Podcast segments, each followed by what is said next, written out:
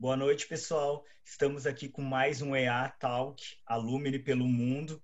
Hoje eu estou trazendo aqui, ele se formou comigo, a gente foi colega, acabamos nos conhecendo mais no final da faculdade, porque a gente sabe que a administração é um curso que o pessoal vai indo e cada um vai fazendo seu currículo e às vezes se encontra só na hora da formatura, que é o Lucas Funchal. Ele tem uma empresa, Santo, que ele trabalha com chocolates, tá? Eu vou deixar o Lucas falar para a gente não perder muito tempo. Vocês já me conhecem, sou o Diego, alumni. Então, Lucas, pode apresentar para o pessoal, te apresentar para o pessoal. Então tá. É, bom, bom dia, boa tarde, boa noite, né? Como vai ficar gravado aí, independente do dia que estejam assistindo. É um prazer muito grande, né? Falar com o Diego, falar com o pessoal aí da, da Escola de Administração. É, me chamo Lucas, né? O Diego já comentou, tenho 30 anos, sou um dos sócios fundadores aí da Dio Santo, é, que é uma indústria de chocolates. Né? Vou contar um pouquinho mais aí dos detalhes da, da trajetória aí que, que me levou a empreender. É, enfim, então é um, é um, orgulho muito grande aí é, bater esse papo aí com vocês e, e, contar um pouquinho mais aí da, da minha trajetória. Falando um pouco da questão da EA, uh, sempre começo trazendo um pouco para a escola de administração, que é uma escola de excelência. Como foi a tua passagem assim pela administração? O que que tu sentia lá dentro no ambiente? Uh, como que foi para ti esses anos que tu esteve lá dentro?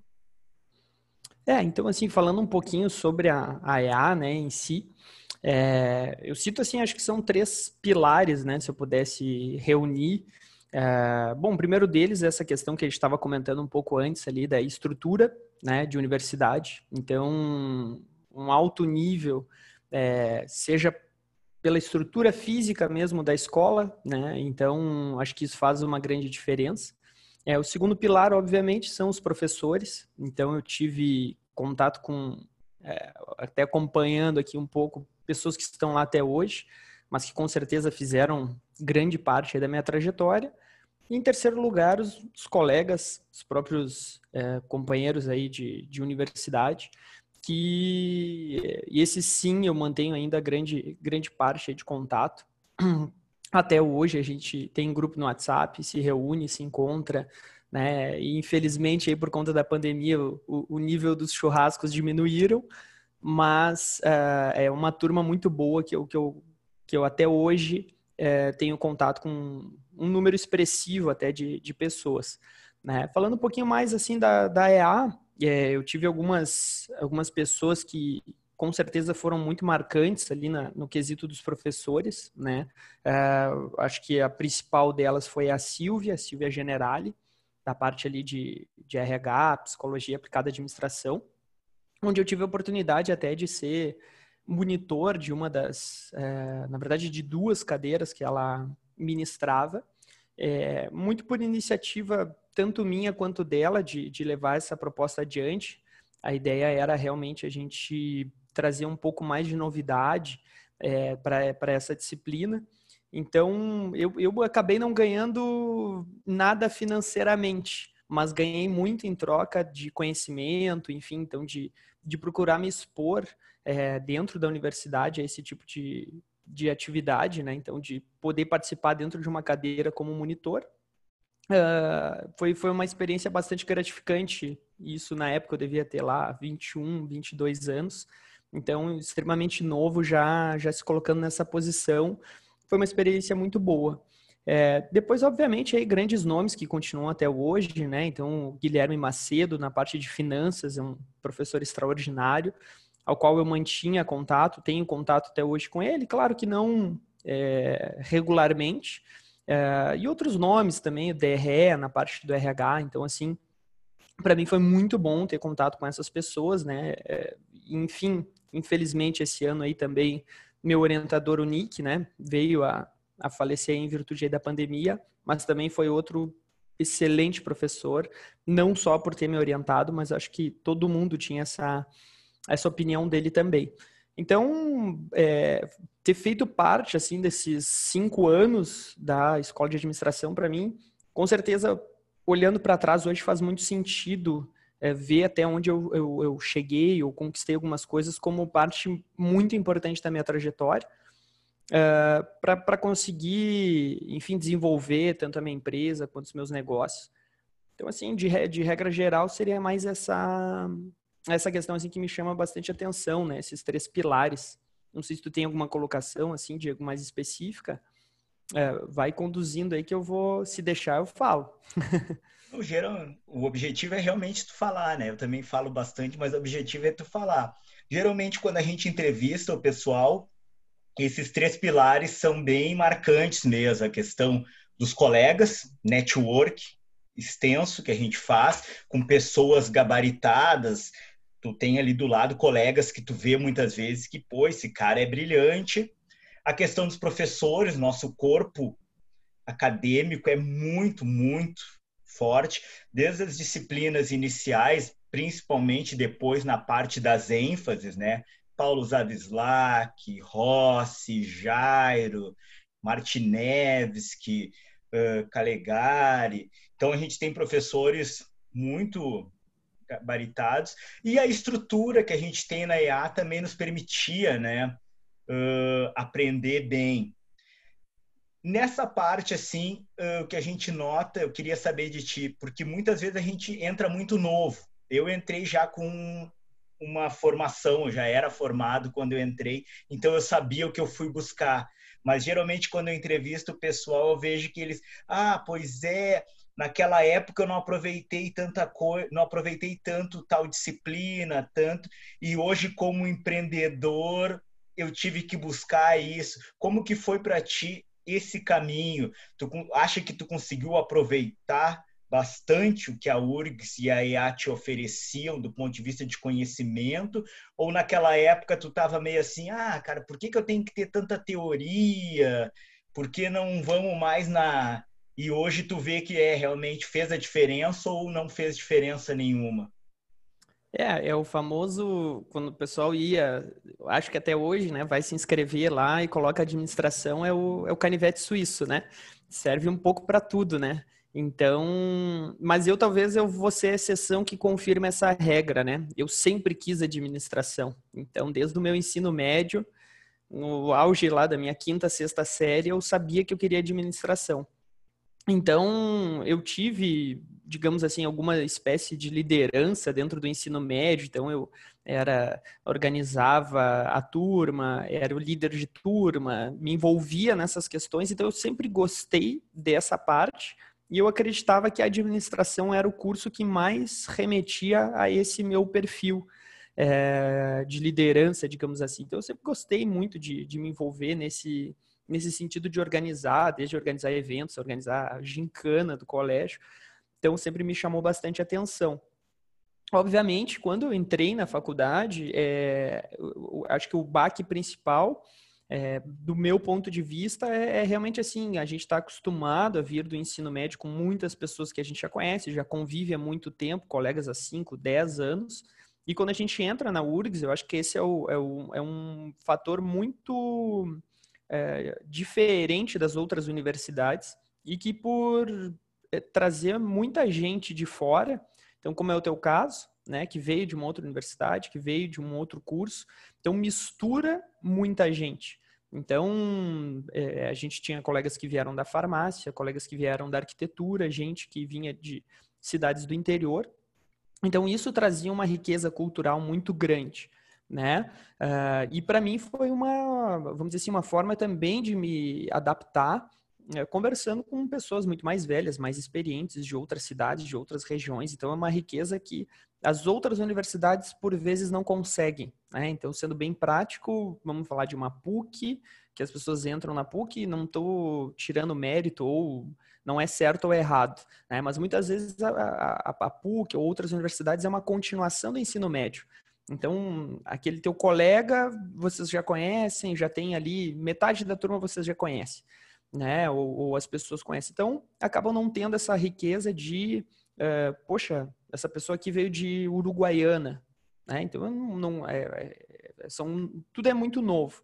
Então, assim, é diferente talvez é, da, da, da grande parte do, do, dos alunos e os meus colegas comentavam muito isso, eu aproveitei muito né, a, a, a, a graduação porque eu queria muito e eu gostava muito do assunto. Então, eu, eu, praticamente eu sou essa exceção aí que confirma a regra, né? Porque geralmente o pessoal não tinha tanta essa afinidade de um modo geral. Tanto é que eu transitei aí pelo, pelo RH, com psicologia, gostava de finanças, gostava de marketing, né? Esse leque aí que a, que a administração nos oferece. Então, obviamente, é, é, é que para mim, assim, do ponto de vista hoje, olhando de fora, as pessoas hoje elas atribuem à universidade algo que ela não pode fornecer. Então, quando tu comenta sobre a teoria e a prática, né, é, obviamente a URGS e a própria EA, ela não vai te trazer a prática da mesma forma que uma empresa, ou da forma como empre é, empreendedores, enfim, é, ela vai te trazer a teoria. É parte dela te trazer a teoria. Então, é uma ferramenta, né? É uma ferramenta. Óbvio que hoje em dia tem bastante uso para a parte prática. É, não vou pegar uma teoria específica, mas com certeza isso me levou a ter outros insights ou outras é, ferramentas para a resolução dos problemas atuais. Então, acho que também tem essa diferença. É, muitas vezes e, e, ainda mais a questão da idade, né? E, ah, tenho 20, 21 anos, 22, eu entro na universidade, meu Deus, agora eu vou aprender a fazer tudo. É, e muito pelo contrário, né? Então, você vai ter ali, claro, teorias, é, enfim, autores consagrados em suas respectivas áreas, e eu acho que nisso a universidade cumpre muito bem o seu papel. Então, eu, eu acredito que assim que eu aproveitei, aproveitei até mais do que a universidade me oferecia. Então, eu era aquele aluno que nunca fui o aluno nota A, nota 10, nota 9, não fui esse aluno, mas eu fui aluno muito interessado, então eu buscava é, com outros colegas, né, como citou alguns nomes, mas eu buscava oh, nessa área do marketing, qual é o professor que vocês recomendam, qual é a cadeira, eu não me preocupava se ia ser mais difícil, mais fácil, é, eu me preocupava em absorver conteúdo né? Porque realmente, depois que passa, não tem mais como voltar atrás. Então, eu acredito que eu consegui absorver bastante conteúdo, especialmente nessa fase, é, muito mais pelo meu interesse, né? Porque o conteúdo está lá e está tá disponibilizado para todo mundo. É, talvez teu diferencial. O meu diferencial foi que eu já era formado em odonto na URGS e fui buscar o complemento da parte administrativa. Então, eu sabia o que eu fui buscar também, que nem tu. Aproveitei ao máximo tudo, desde, a, desde as teorias TGA até as últimas cadeiras, eu entrava para aprender mesmo, para absorver o máximo que dava com os professores.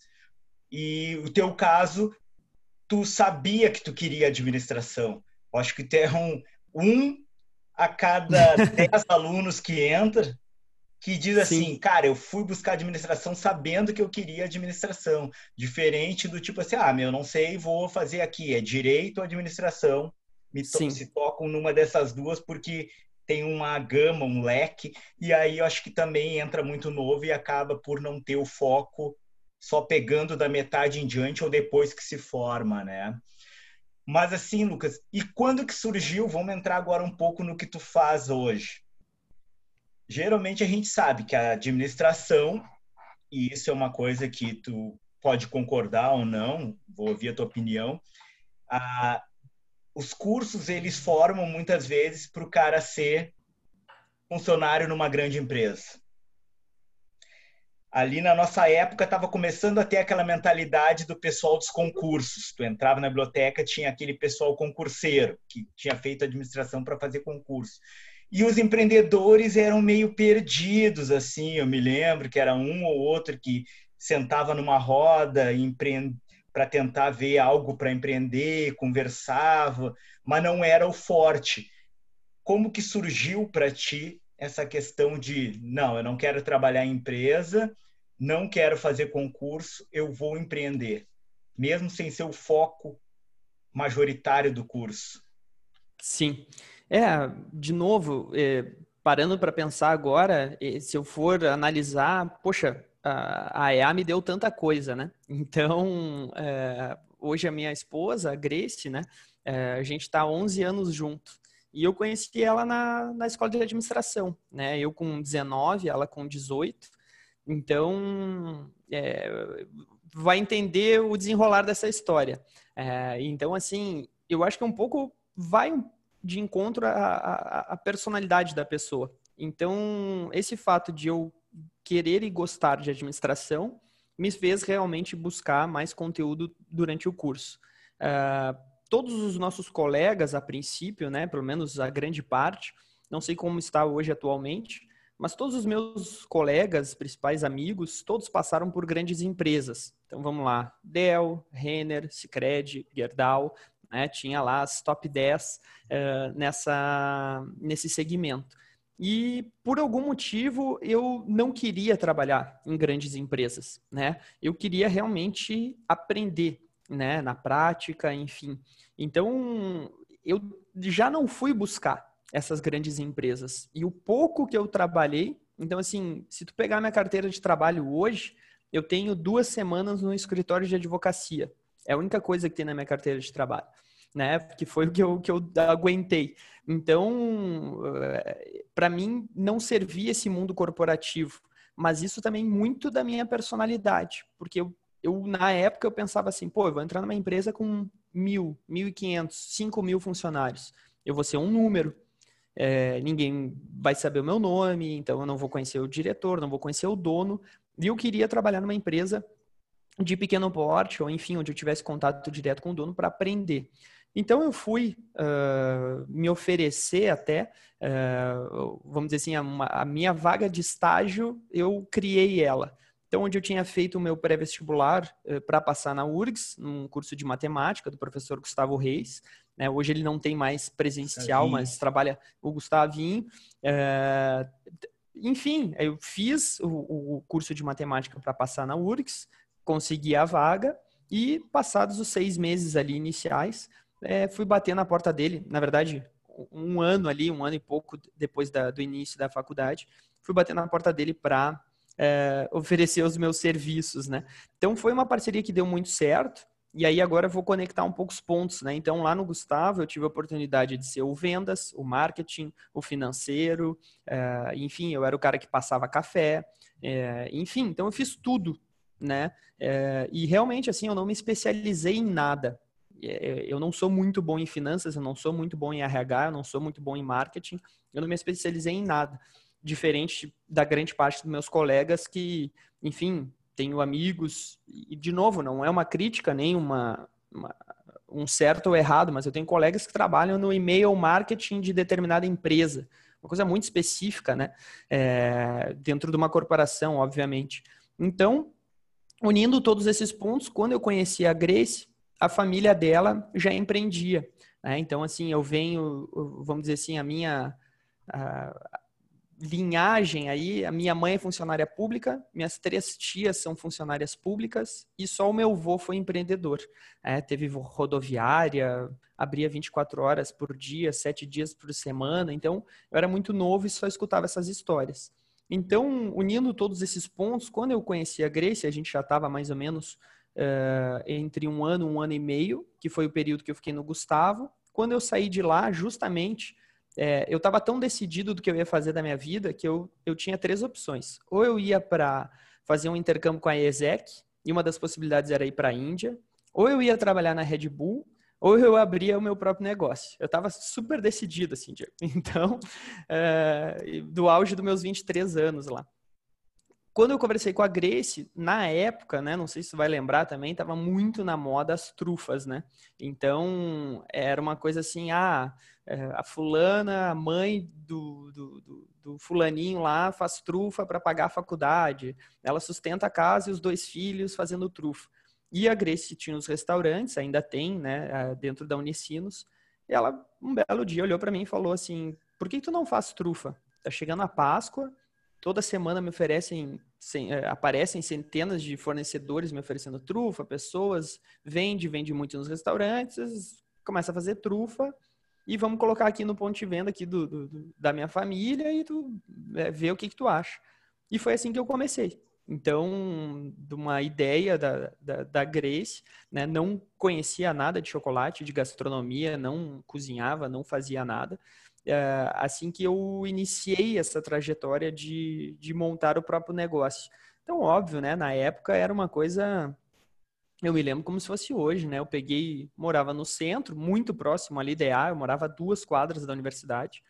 Peguei algum dinheiro, fui até o mercado público e comprei um, o famoso kit trufa, né? que nada mais era do que aquelas formas de plástico, uh, um saco de leite condensado, chocolate. Fui para casa, não sabia fazer trufa, fiz trufa na panela da minha mãe, na geladeira ali de casa quando minha mãe acordou, foi aquele susto, tava tudo sujo, é, enfim, levei um xingão, e foi assim que começou. Né? Então, é, eu diria assim, a EA faz parte muito importante de quem eu sou hoje, em virtude de tudo isso, né? De trazer essa trajetória, de trazer, enfim, minha companheira hoje, minha sócia. Então, assim, é, esse foi o, o, o pontapé do, do meu negócio, né? Foi realmente fazer trufa era um período ali de início de semestre estava chegando a Páscoa. É, esse que foi o, o início do negócio.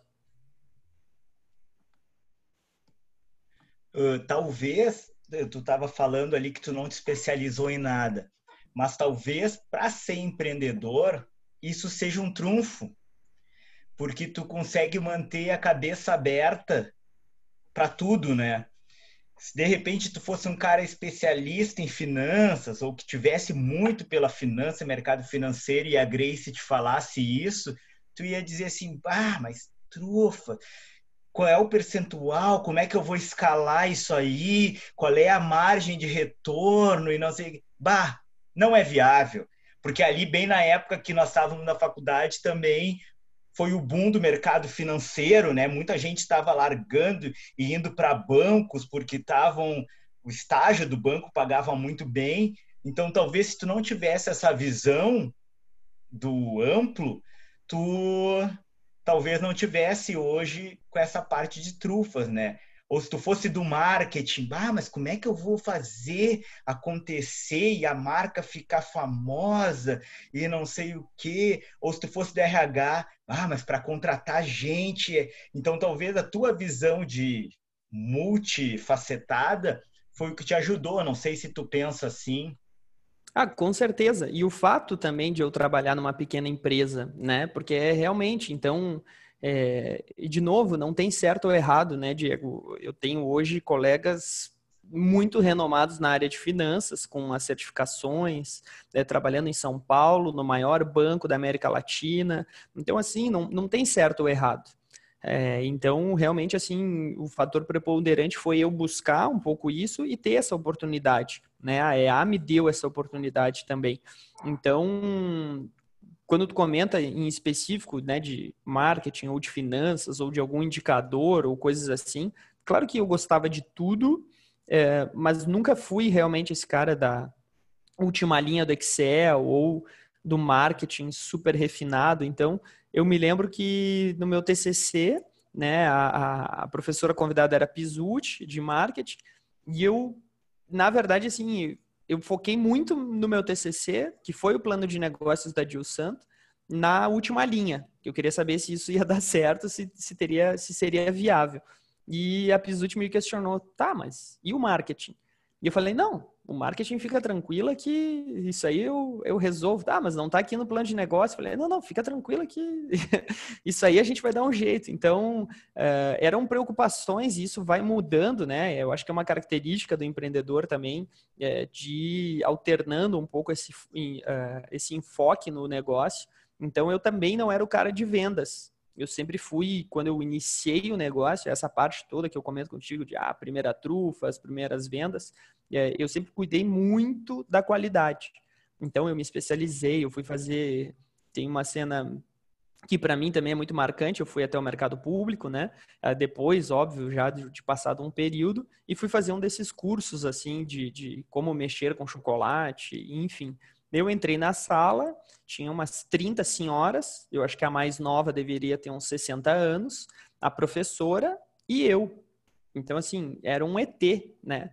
Quase todo mundo me olhou assim, tá na sala errada. Então, assim, é, foi uma, uma experiência muito marcante.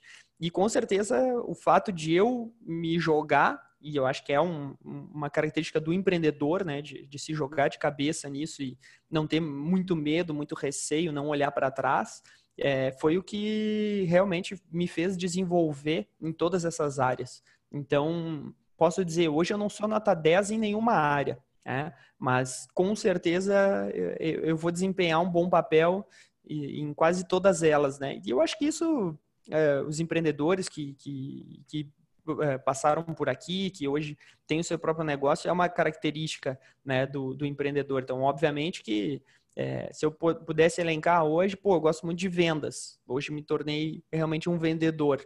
Então, é, mas isso, assim, nos primeiros dois anos do negócio eu não gostava. Na verdade, eu até me sentia mal em fazer vendas. Não era uma coisa que é, eu tinha uma, uma aptidão, mas fui me tirando da zona de conforto. O negócio foi me levando para esse caminho. E hoje eu, é uma das áreas que eu mais gosto. Né? Então, com certeza, o fato de estar aberto a tudo e não fechar nenhuma porta foi, foi um fator que, que me, me possibilitou assim esse desenvolvimento e que também levou para que também levei isso para a empresa. É, eu te entendo. Eu acho que a cada etapa do empreendimento a gente tem que abarcar um pouquinho mais. Talvez lá no início a qualidade do produto era o que tu tinha mais que aprender, porque tu tinha que aprender a fazer. Depois chegou num momento que hoje vender é fundamental. Talvez daqui a pouco, com a ampliação e o crescimento, pô, financeiro. Preciso ver como é que eu vou gerenciar capital de giro, como é que eu vou fazer financiamento. E aí vai indo, né, até o ponto de começar a contratar especialistas para cada área. Uma coisa que tu bate várias vezes aí, Lucas, é a questão do AEA me deu tudo. A EA me deu tudo. Uh, vamos eu sei que tem a parte da Grace, a parte dos contatos, mas vamos entrar na parte específica de conteúdo. O que tu aprendeu na EA, nas disciplinas, como que tu vê a aplicação disso hoje dentro da Diosanto ou no momento que tu começou a fazer a Diosanto, não na parte de produção de chocolate, que tu já explicou que foi fazer curso, até porque a universidade não daria isso, mas do uhum. ponto de vista técnico, lidar com RH, lidar com fornecedor, uh, fluxo de caixa, o que tu viu dentro da EA para dentro da tua realidade de micro e não de grande empresa como a gente aprende. Como sim. tu vê o papel da EA nisso aí? Para ti. É, sim. É, que, que nem eu comentei, eu acho que a gente não pode cobrar da universidade algo que ela não se propõe a fazer. Né? Então, vamos lá, os nossos professores, eles não são empreendedores. Né? Então, começa por aí. Então, uma parcela pequena da população é empreendedora, né? estatisticamente falando.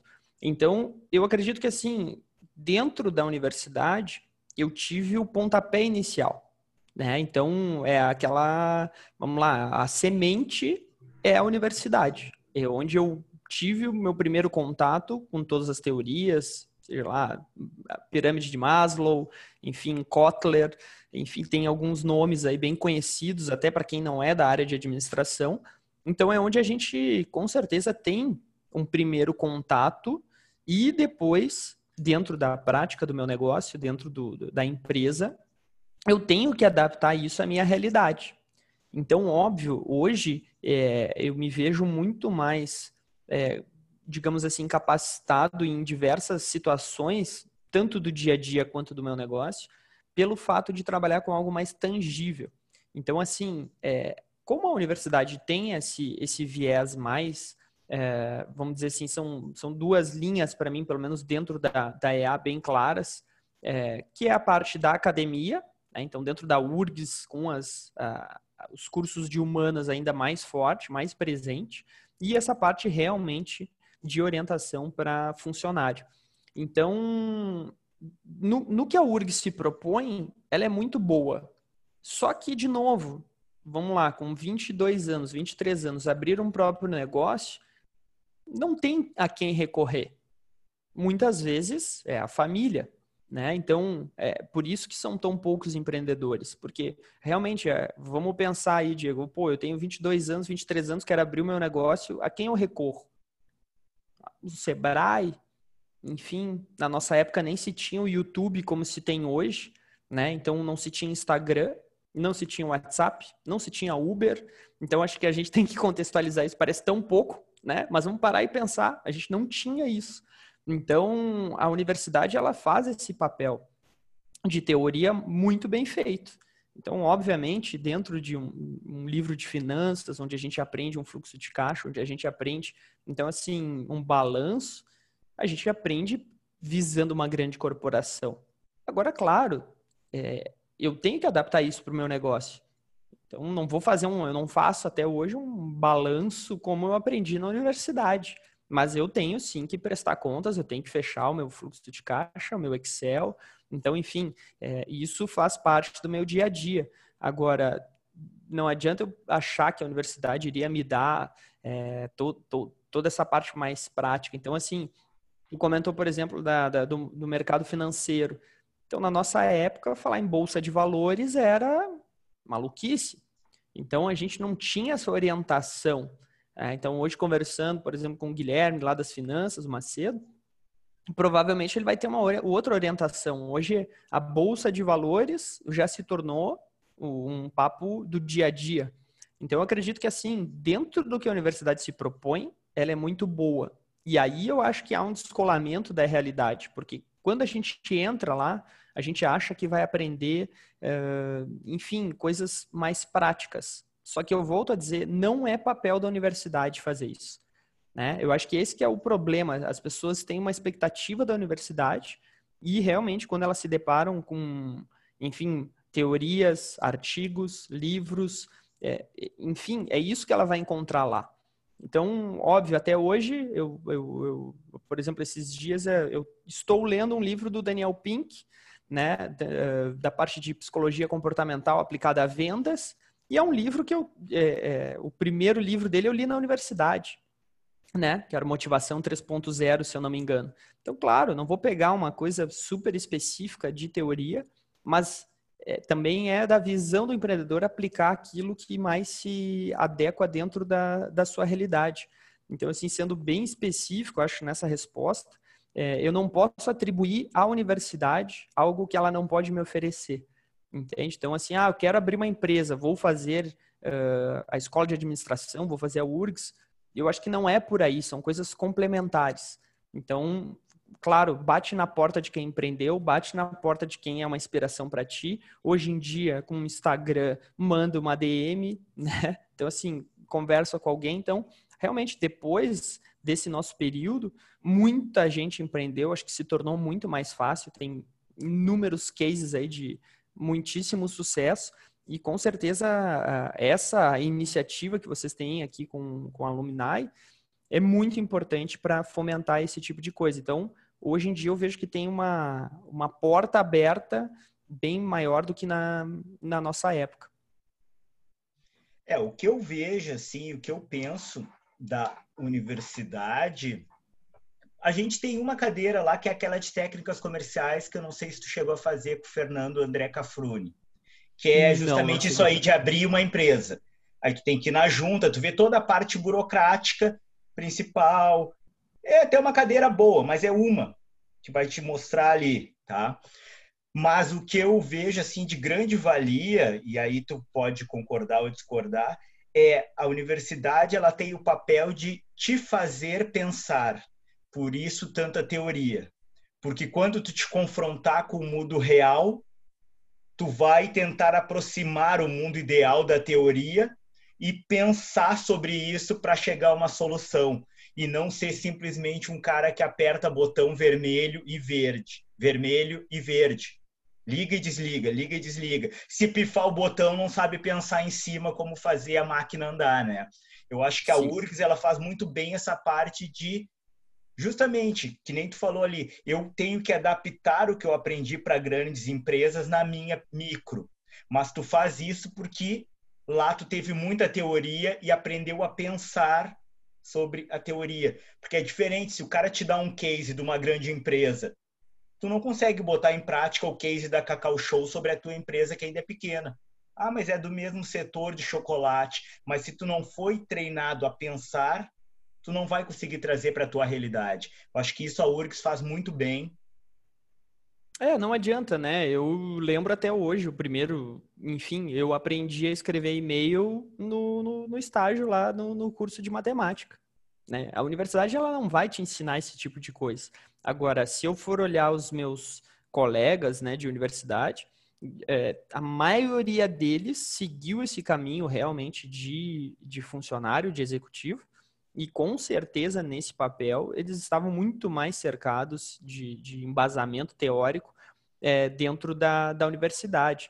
Então, assim, é, quando a gente vê esses estudos mostrando que quem tem o um ensino superior tem uma melhor remuneração, tem um melhor entendimento, e vamos lá, falando um país como o Brasil, tão diversificado socialmente, é, é óbvio que hoje eu enxergo o papel da universidade na hora que quando eu vou contratar. Né? Então, assim, tem ensino superior, não tem ensino superior? Qual é a universidade que faz? Então, é, que fez, enfim, isso acaba pesando também na, na parte de contratação. Então, é, é exatamente isso que tu comenta, Diego. A gente não pode é, colocar tudo na mão da, da, da universidade, sendo que é, esse raciocínio foi ela quem nos trouxe. Então, realmente, hoje eu enxergo dentro do meu dia a dia diversas atitudes que eu tomo é que com certeza for, foram parte desses cinco anos que eu fiquei lá. Então, o fato de eu ficar cinco anos lá estudando me trouxe competências uh, para o dia a dia hoje. Então, e a URGS tem esse outro lado também que é muito do, do te vira, né? Uh, talvez uh, comparado aí a outras universidades, sejam também públicas, privadas, é, é isso, né? O professor vai te te olhar e te dizer, olha, é, o artigo é esse, te vira, não tem aquela apostila super bonita, enfim. Mas eu acho que é isso que transforma o aluno quando sai de lá, né? Então a gente chega lá, talvez é, muito esperando que vai cair tudo de mão beijada. E quando a gente chega lá para estudar, realmente tem que tirar cópia, tem que falar com um aluno que já fez a disciplina para verificar os conteúdos. Então, era uma outra fase também que hoje, é, pô, tem lá, tem o grupo no Facebook, já tem todos os documentos, já tem tudo pronto. Então, é, é, é um pouco reflexo do que a gente enxerga hoje, né? Do que eu enxergo hoje nessa diferença de, de geração. É, mas, enfim, concordo contigo aí nessa questão do, do pensamento, sim. É, eu concordo no que tu falou ali. Eu acho que esse, da, esse te vira da URGS é fundamental para o crescimento que a gente acaba tendo dentro da URGS, além do, do ambiente universitário que ela nos proporciona, do, das atividades, do network, do corpo de professores excelentes, doutores, muita pesquisa para quem quer ir atrás, a ESEC, PS Júnior, o Tivira. Sem o Tivira, talvez toda essa bagagem não seria o diferencial porque tem outras universidades que têm grandes professores, até nossos professores, tem uma estrutura fantástica. Talvez o que pese muito na URGS é a seleção via vestibular dos melhores, vamos dizer assim, dos mais que estavam melhores naquele momento para entrar e o te vira quando chega lá dentro. Aqui não é mais colégio, não é mais segundo grau, não pretendemos ser uma continuação que daí a gente é, pode e, até e... falar da mesma universidade que tu citou antes. Eu tenho amigos que saíram da época do Colégio do Rosário, entraram em grupo para dentro da PUC, que era uma continuação porque é marista, e continuaram tipo colegião. Eles chegam para fazer a matrícula, a matrícula já está feita, só pode ser nessa e nessa turma. É por ordem de letra, tu caiu nessa turma porque a tua letra é essa, tu tem que fazer essa e essa disciplina. Não existe aquela coisa de montar a tua seriação, escolher um professor diferente, e isso tudo faz diferença na hora, eu acho que quando tu vai, por exemplo, para empreender. Sim, com certeza. Não, e o próprio empreender fato sem de... dinheiro, empreender sem é. apoio da família quando não tem, saber Exato. O... e, de novo, né, eu acho que o, o, o, soco de realidade que a URGS traz nesse sentido, quando vamos pegar aí majoritariamente as pessoas que ingressam têm essa faixa aí de até 20 anos, digamos assim, né? Então 18, 19, 20 anos. E quando tu te dá conta que para fazer a matrícula, tu vai ter que, enfim, Seja ir lá, pegar um documento, entrar num portal, montar a tua própria grade, né? A grade não vem pronta, então tu monta a grade, às vezes não tinha vaga, né? Então já ficava sem aquela cadeira. É, e indo até um pouco mais distante, o próprio fato, é, vamos ser bem franco aqui também, né? Não que há uma orientação, mas de novo, na URGS, o professor ele não tem responsabilidade sobre a tua nota. Então, se tu uhum. rodar, é, paciência, não tem o que ele fazer. Né? Então, assim, é... enfim, a Grace, ela sempre foi uma aluna, pelo menos perante a mim, melhor. Né? Então, assim, no ensino médio, ela passou direto e, e ela rodou pela primeira vez na URCS, numa cadeira. E até hoje ela comenta sobre esse episódio, né? Enfim, na cadeira de estatística, que não era o nosso chão, enfim, que realmente era muito difícil. Teve, sei lá, 40 alunos, quatro passaram. É, é, é, um pouco é isso, né, da, da, da, da, da URGS, né, que a URGS traz. Então, ele não vai ter compromisso com a tua nota, ele não vai ter compromisso com o teu material didático, mas, por outro lado, hoje eu enxergo quão bom é, né? Na época a gente muitas vezes reclamava, né?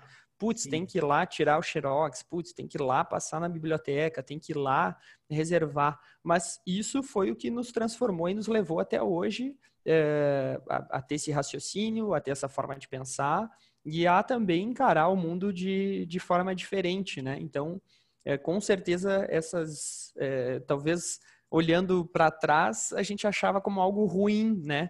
Então, eu me lembro que no meu primeiro estágio também tive uma colega que não, não era PUC, era uma outra universidade, acho que até era FGV, muito consagrada dentro da administração. Ela tinha uma apostila que eu nunca vi na vida.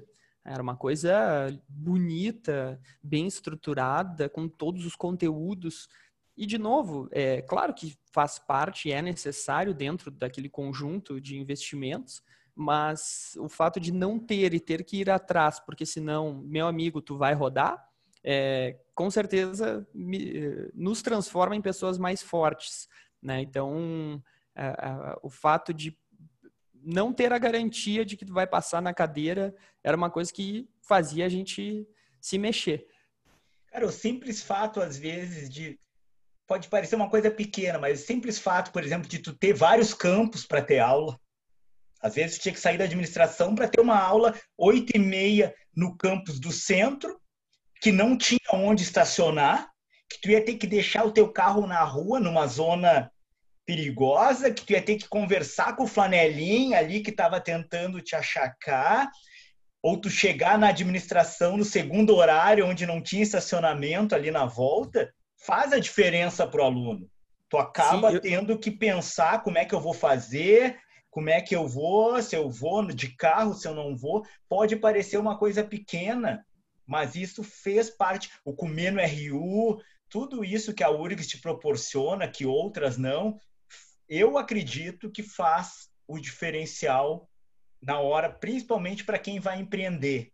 O cara já viveu cinco anos ali, uh, professor de estatística que não está nem aí, porque ele não é da administração, ele é do departamento de matemática.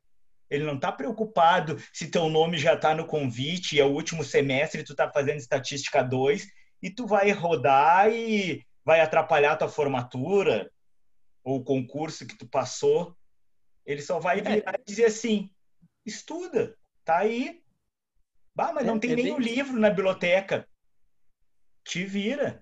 Te vira. É, esses três episódios aí que tu comentou, né? Então, eu, eu, se eu não me engano, introdução à informática eu só consegui no Vale.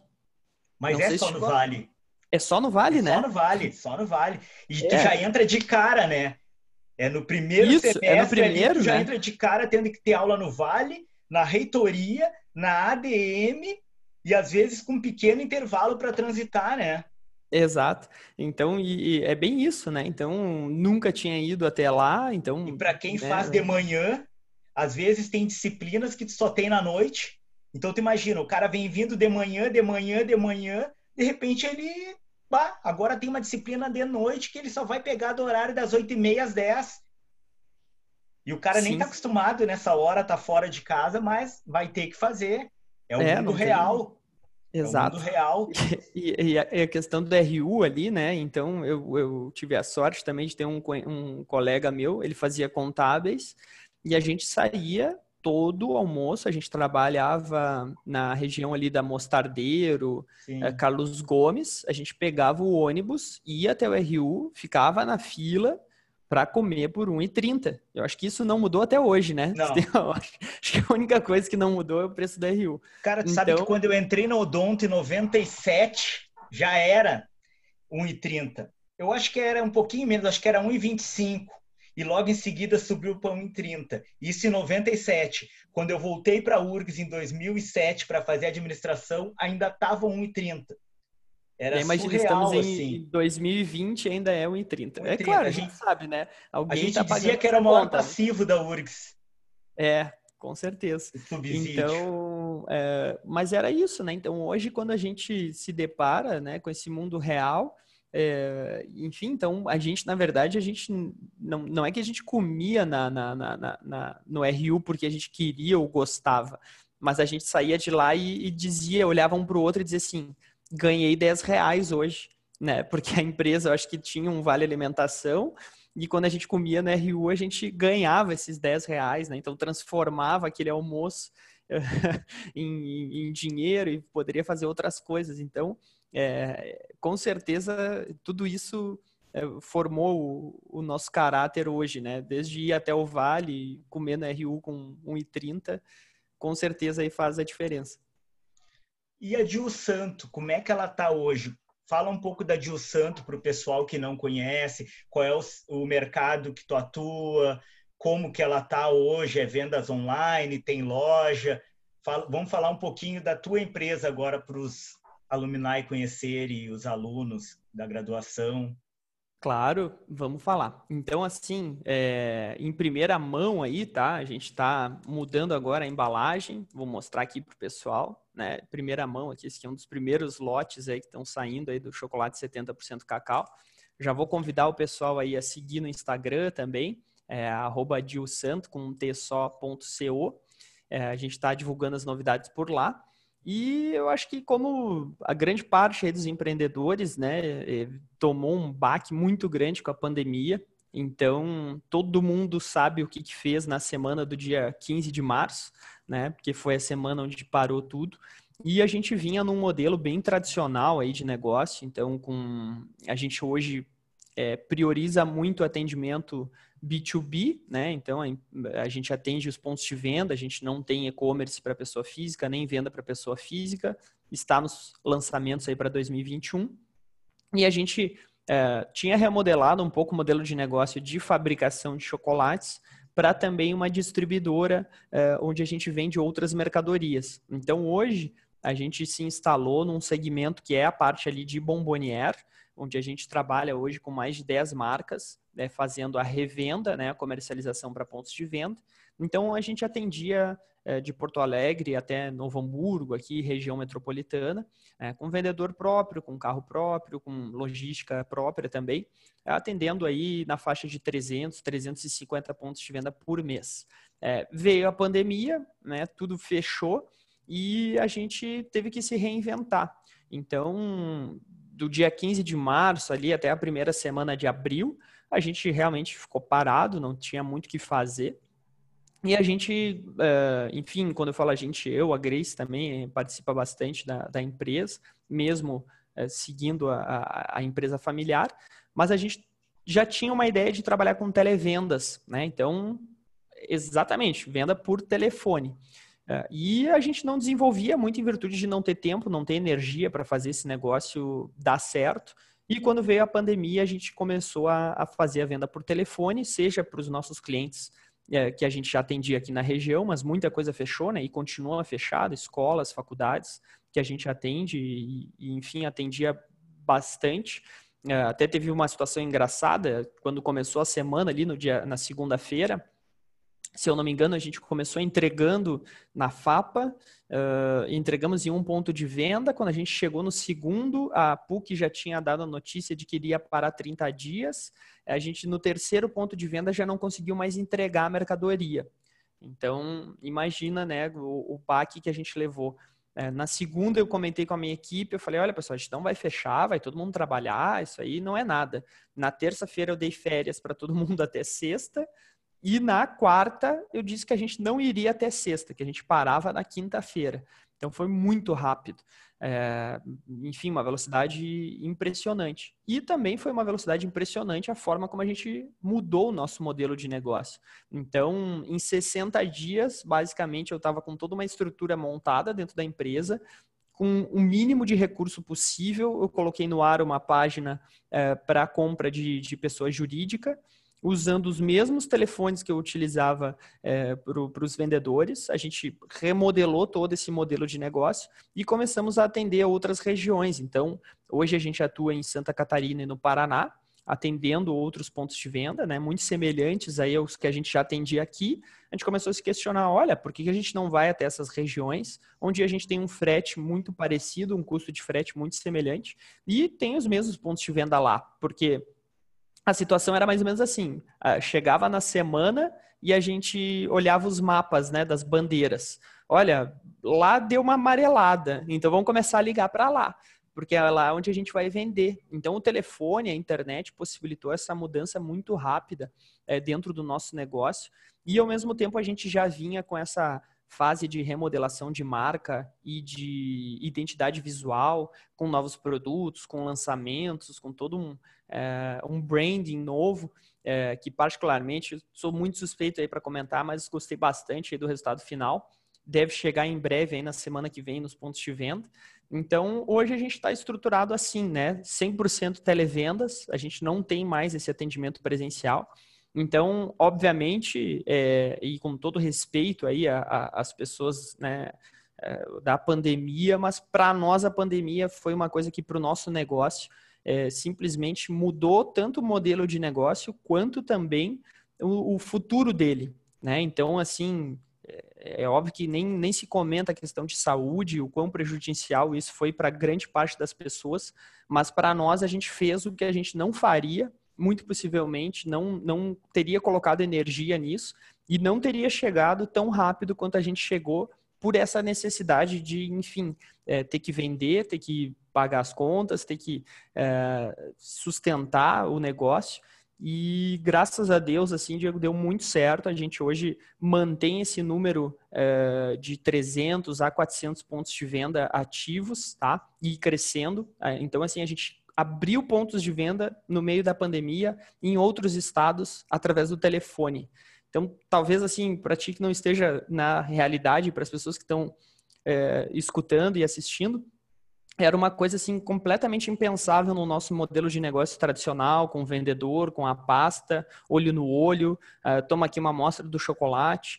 Então, assim, a gente conseguiu uh, sair dessa muito melhor, muito em virtude também dessa iniciativa que a gente teve e de agilidade, né? Então, óbvio, como a nossa empresa é, é, pequena, a gente conseguiu fazer isso mais rápido do que talvez uma grande empresa, uma grande corporação que não consegue ser tão ágil, né? Então, mexer um elefante é mais difícil, né? Então, a formiguinha vai, vai indo devagarinho. Então, felizmente, assim, hoje eu posso dizer que a gente conseguiu atravessar esse, esse mar aí bem turbulento, mas com muita resiliência, com muita energia, com muita força. E tranquilamente eu posso dizer que foi o ano que eu mais trabalhei aí desde que eu abri a empresa. Então, é, mas com certeza quando a gente olha os frutos, quando a gente vê os resultados, a gente fica bastante animado e tem uma projeção aí bem, bem interessante para o decorrer do ano e para 2021 também, se Deus quiser, já com a, com a vacina. Ou seja, a máxima de que na crise surgem oportunidades tudo vai depender de como tu recebe aquele fato que tu não tem controle. Porque tem coisas na vida que a gente não controla. Pode ficar chorando, pode ficar se lamentando, pode ficar mantendo a cabeça fechada ou pode expandir como tu fez, né? Quando vamos ser sinceros, uh, quanto tempo tu levaria se não tivesse a crise para chegar no em Santa Catarina ou Paraná? Ou será que tu chegaria?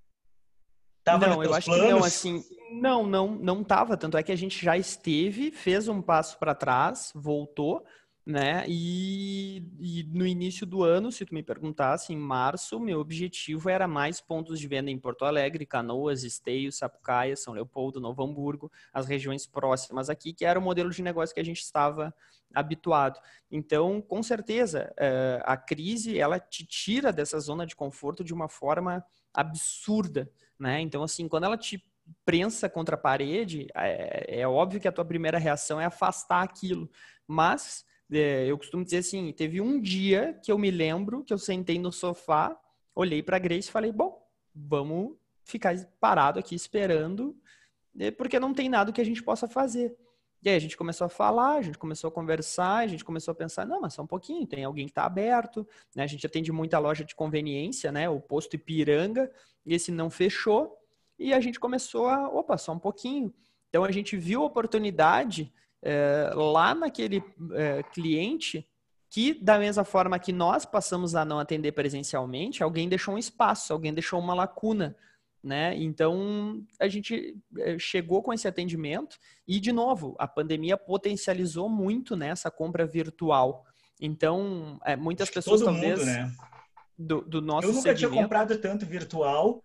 Exatamente. Peguei, tava em casa de bobeira, Aí olhei o computador, porque daí tu fica mais tempo em casa, daí come... aí voltei ali para mexer em alguns investimentos, dar uma olhada no portfólio de investimentos, aí, pá, esse computador tá lento.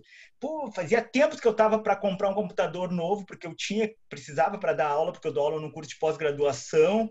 E aí eu, cara, deixa eu ver, aplicativo Magalu. Baixei pro celular, comecei a olhar, ah, vou comprar. Cara, ali em março comecei tipo assim, ah, não, pô, isso aqui tá mal. Bah, cafeteira. Bah, isso aqui, porque daí tu ficava mais em casa e começava Sim. a ver, pô, mas tá ruim isso aqui, pô, essa cadeira não tá boa. Isso aqui, pô, nunca notei que essa TV não. E aí começou, né? Bum, bum, bum, comprar, comprar, comprar, porque tu começa a usar as coisas que antes tu não usava, né? Exato. É, e daí potencializa isso, né? Comecei a usar 200... Uber Eats direto, iFood, outras coisas que eu, ah, eu, assim, geralmente eu ia no lugar, pegava, cara, toda semana, três, quatro vezes, chegando entregador, não porque as coisas não pudesse buscar, mas porque, tipo assim, pô, tava, antes eu não olhava aquilo, porque como eu tava na rua e tava no caminho do consultório para casa, alguma coisa, eu já pegava. Agora, como fiquei ali uns dias em casa, eu pô, comecei a usar e depois me acostumei com aquilo e não consegui me desvencilhar até hoje. Claro. É, é agora, agora imagina o Brasil, né? O tamanho do Brasil, todo mundo fazendo isso, né? Então, 200 milhões, mais de 200 milhões Sim. de pessoas fazendo isso. Então, realmente, é, o avanço que a gente teve, e aí eu me coloco assim com pessoas até mais velhas, né? Que é a nossa a tendência aí, né, do Brasil, a nossa pirâmide é, etária, né, de 60 anos, 70 anos, até com o avanço aí da expectativa de vida, né? Então, a gente está falando hoje, a expectativa de vida é 75 anos. Então, para e pensa, né, Diego? A gente nasce no Brasil, independente Sim. de onde você nasceu, seja na Rocinha, seja no melhor bairro de São Paulo, no melhor bairro do Rio de Janeiro, seja numa favela, no pior lugar do Nordeste, na média, as pessoas vão viver 75 anos. E com tendências. Esse é o masculino, né? Esse é o homem. A mulher acho que já está em 78, quase 79. Então, para e pensa, né? A gente tem aí e pessoas se aposentando com 60, 65, né? Eu tenho minhas tias, né, que são funcionárias públicas ali, aposentadas com 54 e tranquilamente vão viver aí 25, 30 anos e foram forçadas né, a entrar nesse mundo de tecnologia. É, é, não foi uma, um, vamos dizer assim, um favor, não foi uma coisa que elas quiseram, não, foi obrigatório. Né? Então não tinha outra alternativa. Muita coisa vai ficar, obviamente, outras coisas vão mudar. E para nós também foi a mesma coisa, né? E eu era, é, eu dizia isso desde, vamos dizer assim, até o dia 15 de março, eu dizia, não se compra nada dos nossos produtos sem provar, sem olhar olho no olho e sem a pessoa abrir o catálogo. Bom, eu mudei completamente o meu negócio, o meu catálogo é online, a pessoa não prova o meu chocolate e ela compra por telefone.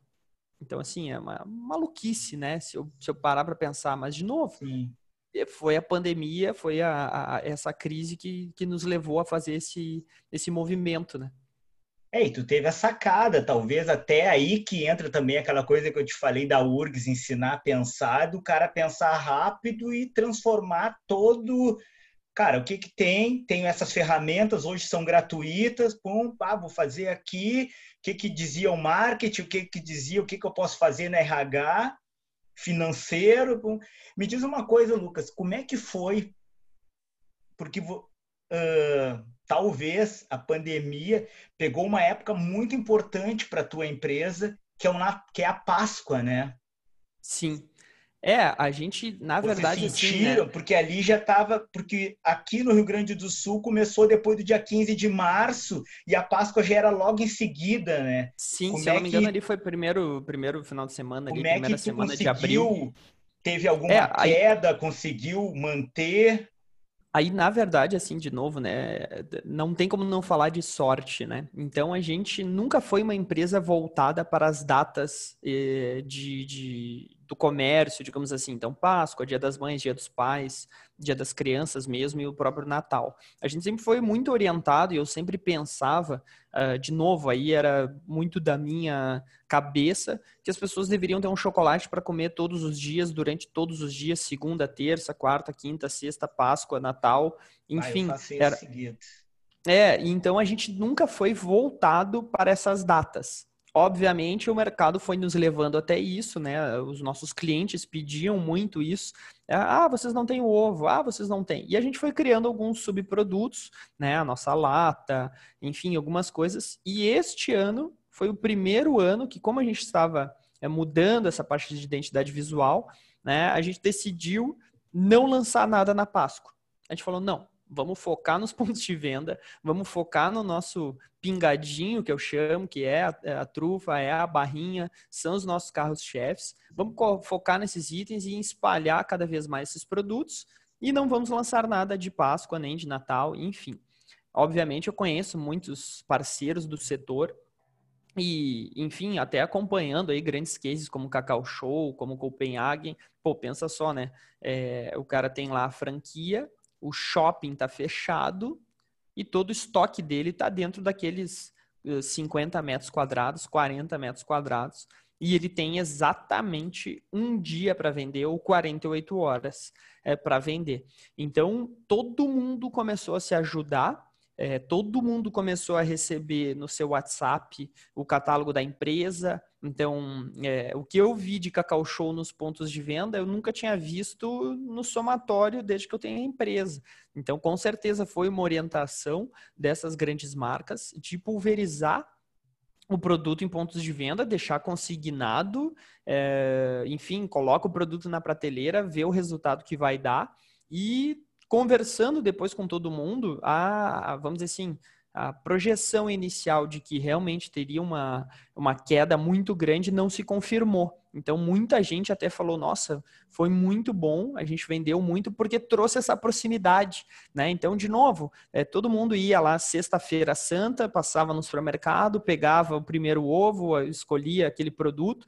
E com a pandemia, não, né? Com a pandemia, é, ah, veio aqui no WhatsApp, eu comecei a olhar, eu comecei a verificar um produto, é, vem até a minha casa, então talvez eu compre algo a mais. É, enfim, então a marca que soube trabalhar isso com certeza saiu é, bem maior do que, do que com aquela venda tradicional de vender para o lojista, o lojista vender para o cliente. E então, assim, é, quebrou um pouco esse, esse bloqueio que se tinha em conhecer as marcas que trabalham com a revenda só para o lojista, né? Então, é, os meus parceiros que eu conheço aqui que trabalham nesse modelo aqui é, realmente conseguiram, é, digamos assim, vender aí esses, esses produtos de Páscoa. É. é. Eu te pergunto porque eu ouvi um case de uma empresa de chocolates, acho que de São Paulo, que ela vendeu todo o estoque a preço de custo, só para girar, para fazer capital, para pagar os fornecedores, funcionários e conseguir girar, porque não sabia quanto tempo que ia levar, né?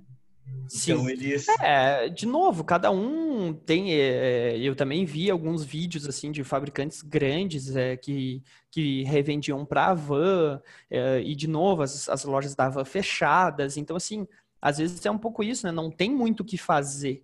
Como é que eu vou tirar o estoque de lá? Eu já vendi, eu tenho um boleto para receber, enfim. Então, é, realmente, algumas marcas aí devem ter, ter, ter, passado aí por poucas e boas.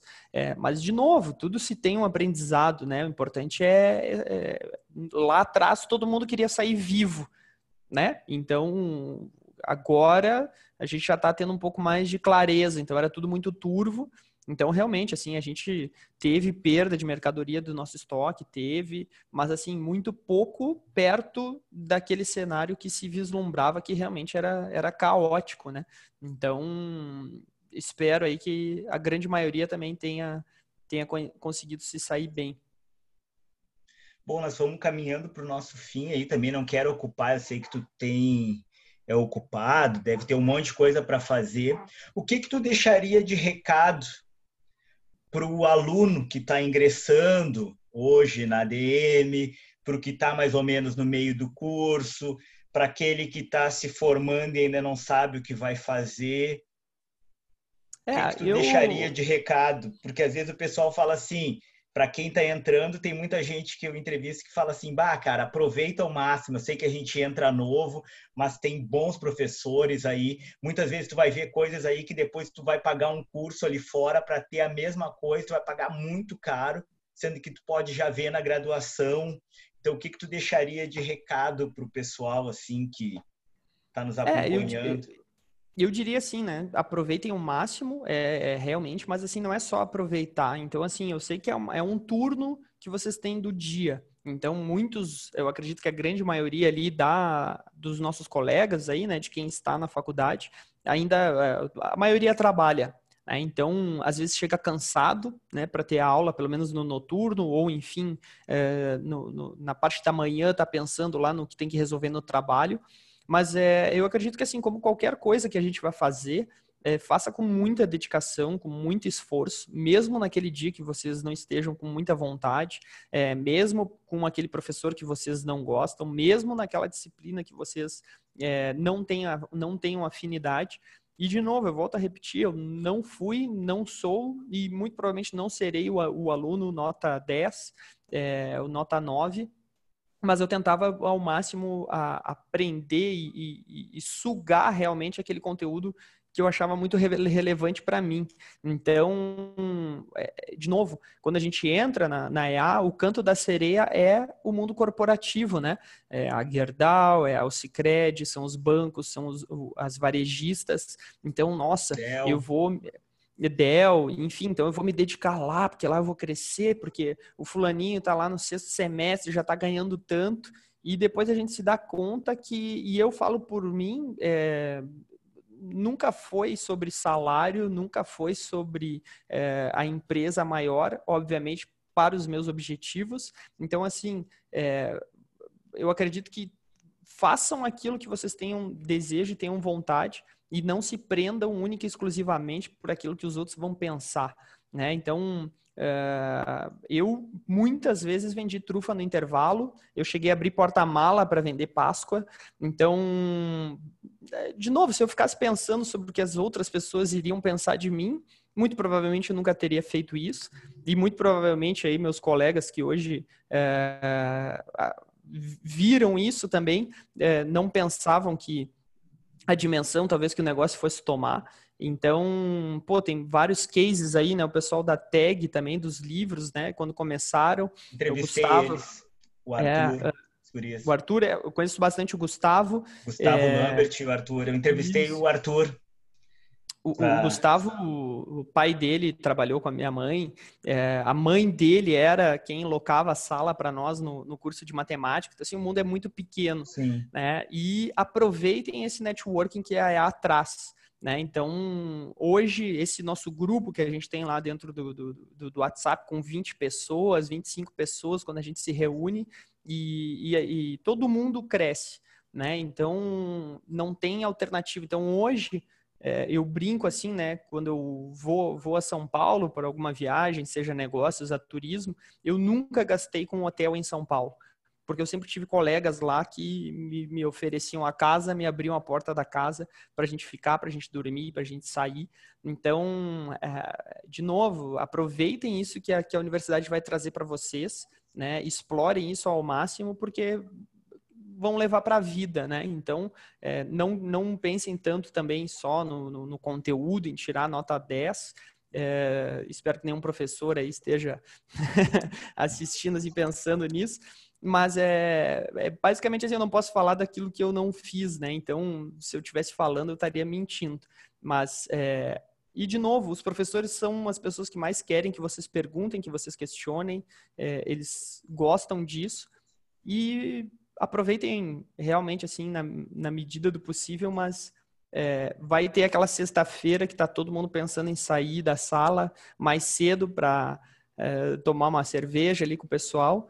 E de novo, eu sempre procurei assim na medida do possível fazer aquilo que estava ao meu alcance da, de inúmeras formas. Então aproveitem porque passa rápido, todo mundo vai falar isso, mas olhando para trás hoje, é realmente assim é uma fase que é, só tenho coisas boas assim para falar. Então, isso aí, Lucas, agradeço muito tu ter disponibilizado o teu tempo para nós, agradeço em, no, em meu nome e em nome do EA Alumni, tá?